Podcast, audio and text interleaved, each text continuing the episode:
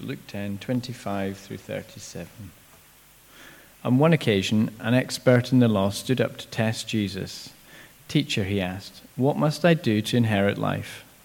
What is written in the law? He replied. How do you read it? He answered, Love the Lord your God with all your heart, with all your soul, with all your strength, and with all your mind, and love your neighbor as yourself.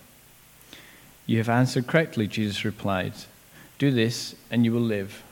But he wanted to justify himself, so he asked Jesus, And who is my neighbor? In reply, Jesus said, A man was going down from Jerusalem to Jericho when he was attacked by robbers. They stripped him of his clothes, beat him, and went away, leaving him half dead. A priest happened to be going down the same road, and when he saw the man, he passed by on the other side. So too, a Levite, when he came to the place and saw him, passed by on the other side. But a Samaritan, as he traveled, came where the man was, and when he saw him, he took pity on him. He went to him, bandaged his wounds, poured on oil and wine. Then he put the man on his own donkey, brought him to an inn, and took care of him. The next day he took out two denarii and gave it gave them to the innkeeper. Look after him, he said, and when I return, I will reimburse you for any extra expense you may have. Which of these three do you think was a neighbor to the man who fell into the hands of robbers? The expert in the law replied, The one who had mercy on him. Jesus told him, Go and do likewise. Good morning. Okay, so I have bought three really interesting bags with me. It was my birthday last weekend, so I got some really nice gift bags, so I thought I'd bring them too. So, what I want you to do when I pick up the bags is have a look at the outside and decide which bag would you choose this morning? Okay? Which bag would you choose? Would you choose this rather nice, a silver, a sparkly bag, which tantalizingly has tissue paper poking out the top? Have a good look. Well, and it is big. This is the biggest of my bags, so you know, bear that in mind. But I also have this rather beautiful stripy one that says just for you on it. It feels a little bit heavier, it does. So not as big, but definitely heavier. Would you choose bag number two? Hmm. Or I have bag number three, which isn't quite as pretty. It is a little bit crumpled, yet practical in many ways. And compostable, so this one could be recycled afterwards rather than those ones that probably couldn't, although they could be reused. So would you choose bag number three? So have a little think. I am going to ask for you to pop your hand up does it mean you're going to get it? Okay, so please don't get excited because I haven't got one for everybody. All right, so if you think, if you had the choice, you would go for bag number one, put your hand up. Oh, oh, okay. We've got one over there. Two, we've got two. No fighting now. Three. Oh. would you prefer bag number two? Oh, more, it's more interest in bag number two. Okay. Who'd go for my recyclable bag number three? Well, it's quite popular, which is good. You, you could see where this was going. okay, so bag number one looks very impressive, but actually all it's filled with is tissue paper. There's literally nothing. You like tissue paper? Would you like it? so I've taken the gifts out. So that wouldn't really be a great bag to have. Looks good, but not any substance. Bag number two, very attractive, and it is heavier, but it's actually filled with old bottle tops. So, I mean, lots of milk carton tops in here. So, looks good, but on the inside, I mean, if you're going to the recycling depot, that could be a useful bag to have with you. But other than that, not really something you'd want, is it? So, if you chose bag number two, hmm, bag number three didn't look as nice, did it? But actually, bag number three is filled with sweeties. I know. so actually, even though it didn't look like the nicest bag, it is the best bag because it's got the most useful thing in it. And I'm actually going to pass the bag around so you can help yourselves. There's hard ones, but there's also chewy ones because I didn't want anyone to sort of choke on them or anything like that. So don't worry about rustling as it goes, I don't mind. So if we start here, but Miles, don't take them all, love, just one and then pass it on. Okay. But the point is, in the reading, in the story that Jesus told, he had three main characters, didn't he? So he had our poor little blue man on the video who was so happy to be on his journey. He had his little bag packed, he was going on a business trip, he had said bye to his family, beautiful day, and it was ruined by the horrible, horrible men he met that stole all his stuff, beat him up, left him half dead, it says in the Bible, on the side of the road. But then we had two sparkly bags come along. Okay, so we had a Levite and a priest. Now, the Levite and the priest would have looked like the kind of people, if you were in trouble, you'd want to meet on a road. Because they were the guys that were going to stop, they were going to help you, and they were going to sort it all out for you. But they're the same as my bags. They didn't really have anything useful inside.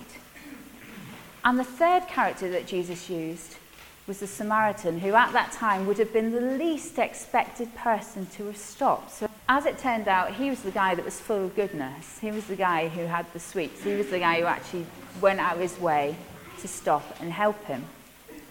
And I was thinking about this because I think it's really easy to look the part, isn't it? So, to dress right for church or for work, even. Um, it's really easy to say the right words, even when we're asked. It's really easy to sing at the right time, turn up to all the right meetings, but actually, what's going on on the inside is what really counts. We can look like sparkly bags, but actually, we're full of tissue paper and all bottle tops, which is rubbish, really, isn't it? And what we want to do is we want to be full of the good stuff, full of the sweeties. It's difficult, I think, sometimes in life because we can look at one another and not tell we can't see what's going on on the inside. Whereas when God's looking at us, he sees everything. So he sees what's on the inside. So he sees the treasure and the old bottle tops and the tissue paper as well and loves us in spite of that. But I think part of what Jesus is saying as well, when you're out in life, you need to be able to spot these things as well. So you need to know what looks like a sparkly bag but it's full of tissue paper, or what might look like an old brown paper bag, but actually is full of treasure. Now, how do we do that? How do we know when we're going around in church, in life, in school, with our friends? How do we know that we're working or with someone that's just sparkly, with no substance, or someone who's actually got that depth that we need to be around?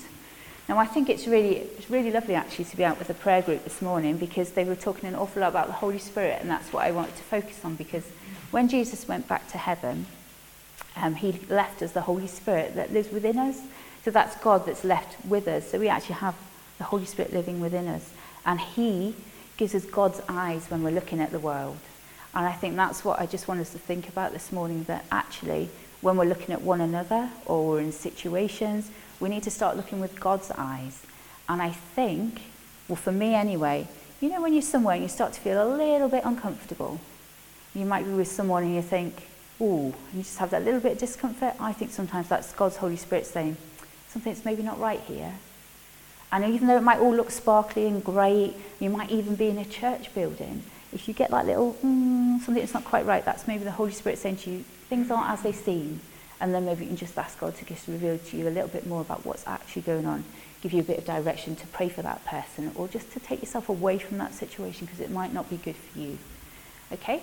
So Jesus gives us the ability to judge with his eyes. Because we're not to judge one another, but if we see the world through his eyes, then we can see who needs help, who's sparkly but isn't what they seem, and just keeps us a little bit safer than if we just go in and think, oh, everything's as it is.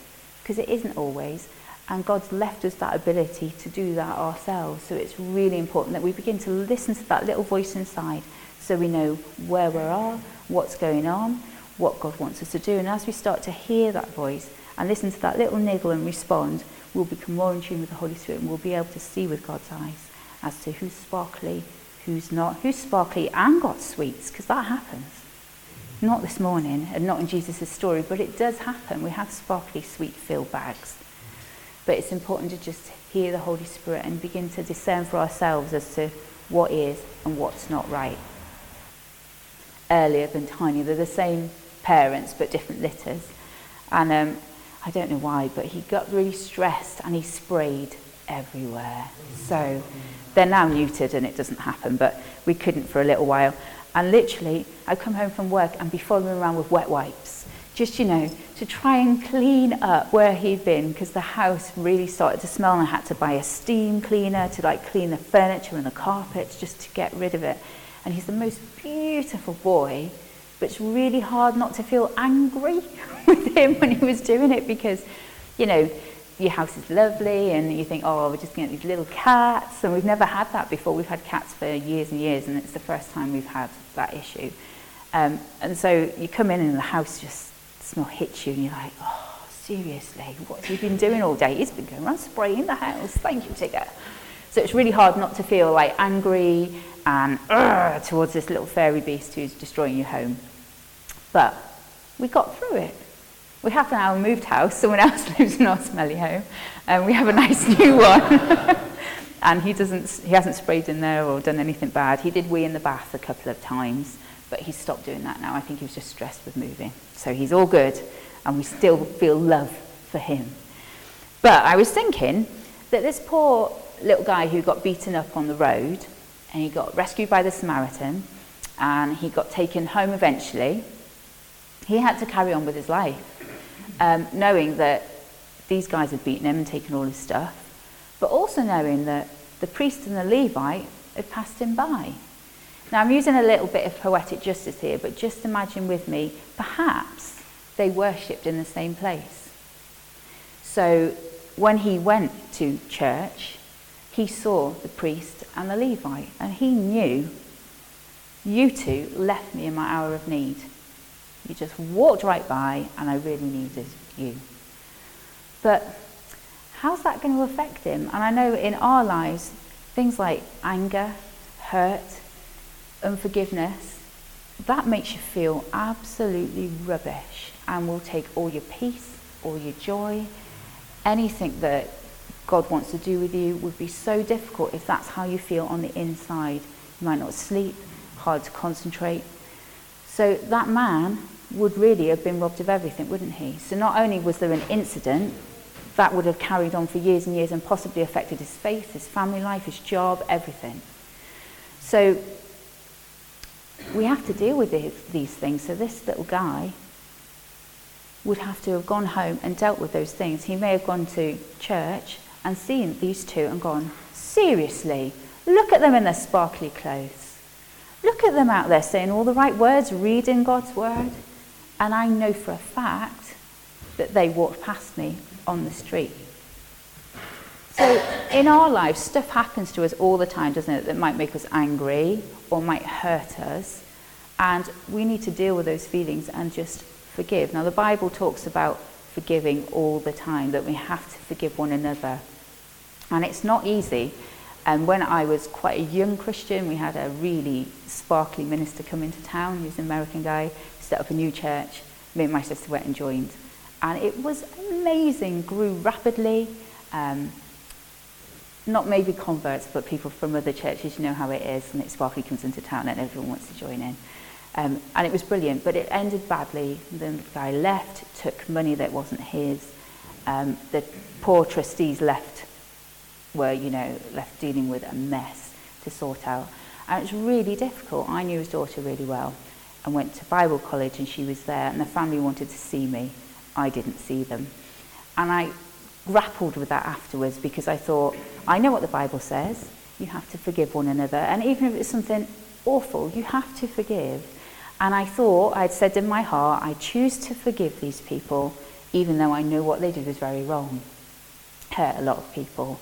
But I do not want to see these people ever, ever again. And to marry those two things up was quite difficult. So I went and spoke to someone who was older and wiser than me and said, this is what's going on. And he said, aha. I said, I haven't forgiven them. I'm in real trouble because, you know, I mustn't have forgiven them because I don't want to be with these people. And he said, no, no. He was, like I said, he was older and wiser. He said, the thing is, Sarah, you've chosen to forgive them. And that's right. That's what the Bible says. But you're hurt and wounded. And it takes a long time for those wounds to heal. So don't fret. Don't, you know, beat yourself up about it. It's fine. You're in an okay place with God. Just keep him in the loop. Continue to choose to forgive them. Don't think bad things. And that's the thing, I think, when those thoughts come into your head where you want to just mull it over and play it over and over again and think, what could have been done differently? What could I have seen? Blah, blah, blah. Those things are dangerous for you as a person. So we need to just nip them in the bud. Say like, Holy Spirit, please help me not to think those things. I give it back to you. And it's a constant thing. So we're talking about, it's over 20 years ago before I met Nat. I could meet those people now and I'd be quite happy. Would I ever want them to be my minister? No. Would I ever give them money? No, I wouldn't. But I'd be quite happy to be in a room with them. I could go up and shake hands, and I'd have no issue with that. But it's taken a long time for those wounds to go, even though that initial choice to forgive was there. And I think that for this little man in the story, if it was a real person, and it's a story that Jesus told, he would have had to have done the same because he would have had to possibly worship alongside the people that had ignored him in his hour of need. And I think being part of the church, that can happen to us as well. We can be feel ignored by people and leadership. People are human. We all make mistakes. Choose to forgive. Don't mull. Ask the Holy Spirit to help us and move on. I'm also thinking about those two guys, the priest and the Levite. We paint them as the bad guys, don't we? But just imagine they were in the same place as worship as this, this little guy that got beaten up. He comes in to worship. They're going to go, oh, we walked past on the road that we walked past and we didn't help him. He wasn't dead, he was alive and he's here and he knows what we did. They know they've done wrong. What are they going to do about it? Well, they have choices, haven't they? We all make mistakes. If we look honestly at our lives, there are times when we have walked past something that needed fixing. We've walked past a person that needed our help we've known that something needed doing and gone, you know, I just don't have time or I just don't feel right or I just don't have the money right now, so I'm not going to do it. And we know that that was the wrong thing to do. What we need to do as well is to forgive ourselves for the things we've done wrong. Now that was quite major for those two because they had deliberately walked past someone who needed their help. But if they're to move on from that, they would need to forgive themselves for doing the wrong thing and then in that, next time they see someone injured on the road, actually going and helping them. So making a different choice. But I think the same in our lives goes that if we know we've done something wrong, obviously God knows as well, no one else might know. In this case, someone did because the little guy knew. But we need to forgive ourselves and think, I made a mistake. Okay, I didn't do the right thing. I choose to forgive myself for what's gone wrong and don't dwell on it the same thing. If you play it over and over again in your mind and try and think what could i have done different? What could i i could have said that? That's not going to give you any peace. It's not going to help in any way. It's actually going to rob you of all those things that god's given you the peace that passes all understanding to guard your heart and mind. That will be gone. So nip it in the bud. Ask the holy spirit to help you to stop thinking about that. Give it to god because he can deal with it. And forgive yourself of the things that have gone wrong. The scripture says love your neighbour as yourself. Well you don't want to beat your neighbour over about something, do you? Don't beat yourself up either. Because if you don't love yourself, you can't actually love your neighbour. So it goes both ways. Jesus loves us all very much, but we need to love and forgive ourselves, and we can love and forgive other people as well. But it's that, I think, the key is in the mind. It, I'm sure I'm not the only one who does it. Something goes wrong and you play it and play it and play it, and then you feel rubbish afterwards.